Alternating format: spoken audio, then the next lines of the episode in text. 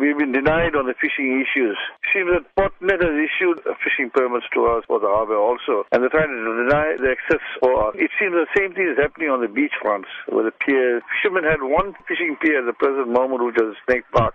And recently, there was a very heavy corruption in the sea, which was caused by the near cyclone that came through. And I think it was slightly damaged here, then, everywhere. And then finally, they said that they will get it done up and the fishermen will come back to fish. And how has this affected fishermen who fish there all the time? It's already gone to about four to five months, but they have done nothing about it, and they're not allowing any fishermen to fish. How is a subsistence fisherman going to do a living? How is he going to put food on his table?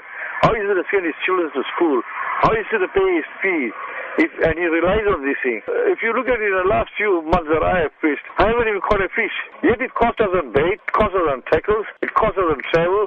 There's a limit for us for fishing. We fishermen have been deprived of this because we're given a quota system to catch fish. It's costing us more or less more than us going all the time fishing.